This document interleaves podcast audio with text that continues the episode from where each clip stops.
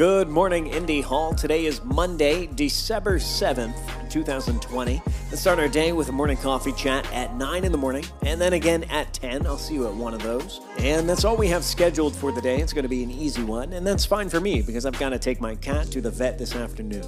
Not really pertinent for your day, but routine visit. Don't worry about it. Here's something useful. Every single one of us almost certainly has at least one email that we've been meaning to reply to and have managed to put it off for one reason or another for longer than we're proud to admit. That's okay. You are forgiven. Find five to 10 minutes. That's all. This morning. Send that email today. It's gonna feel great. I promise. Here's something a little less useful.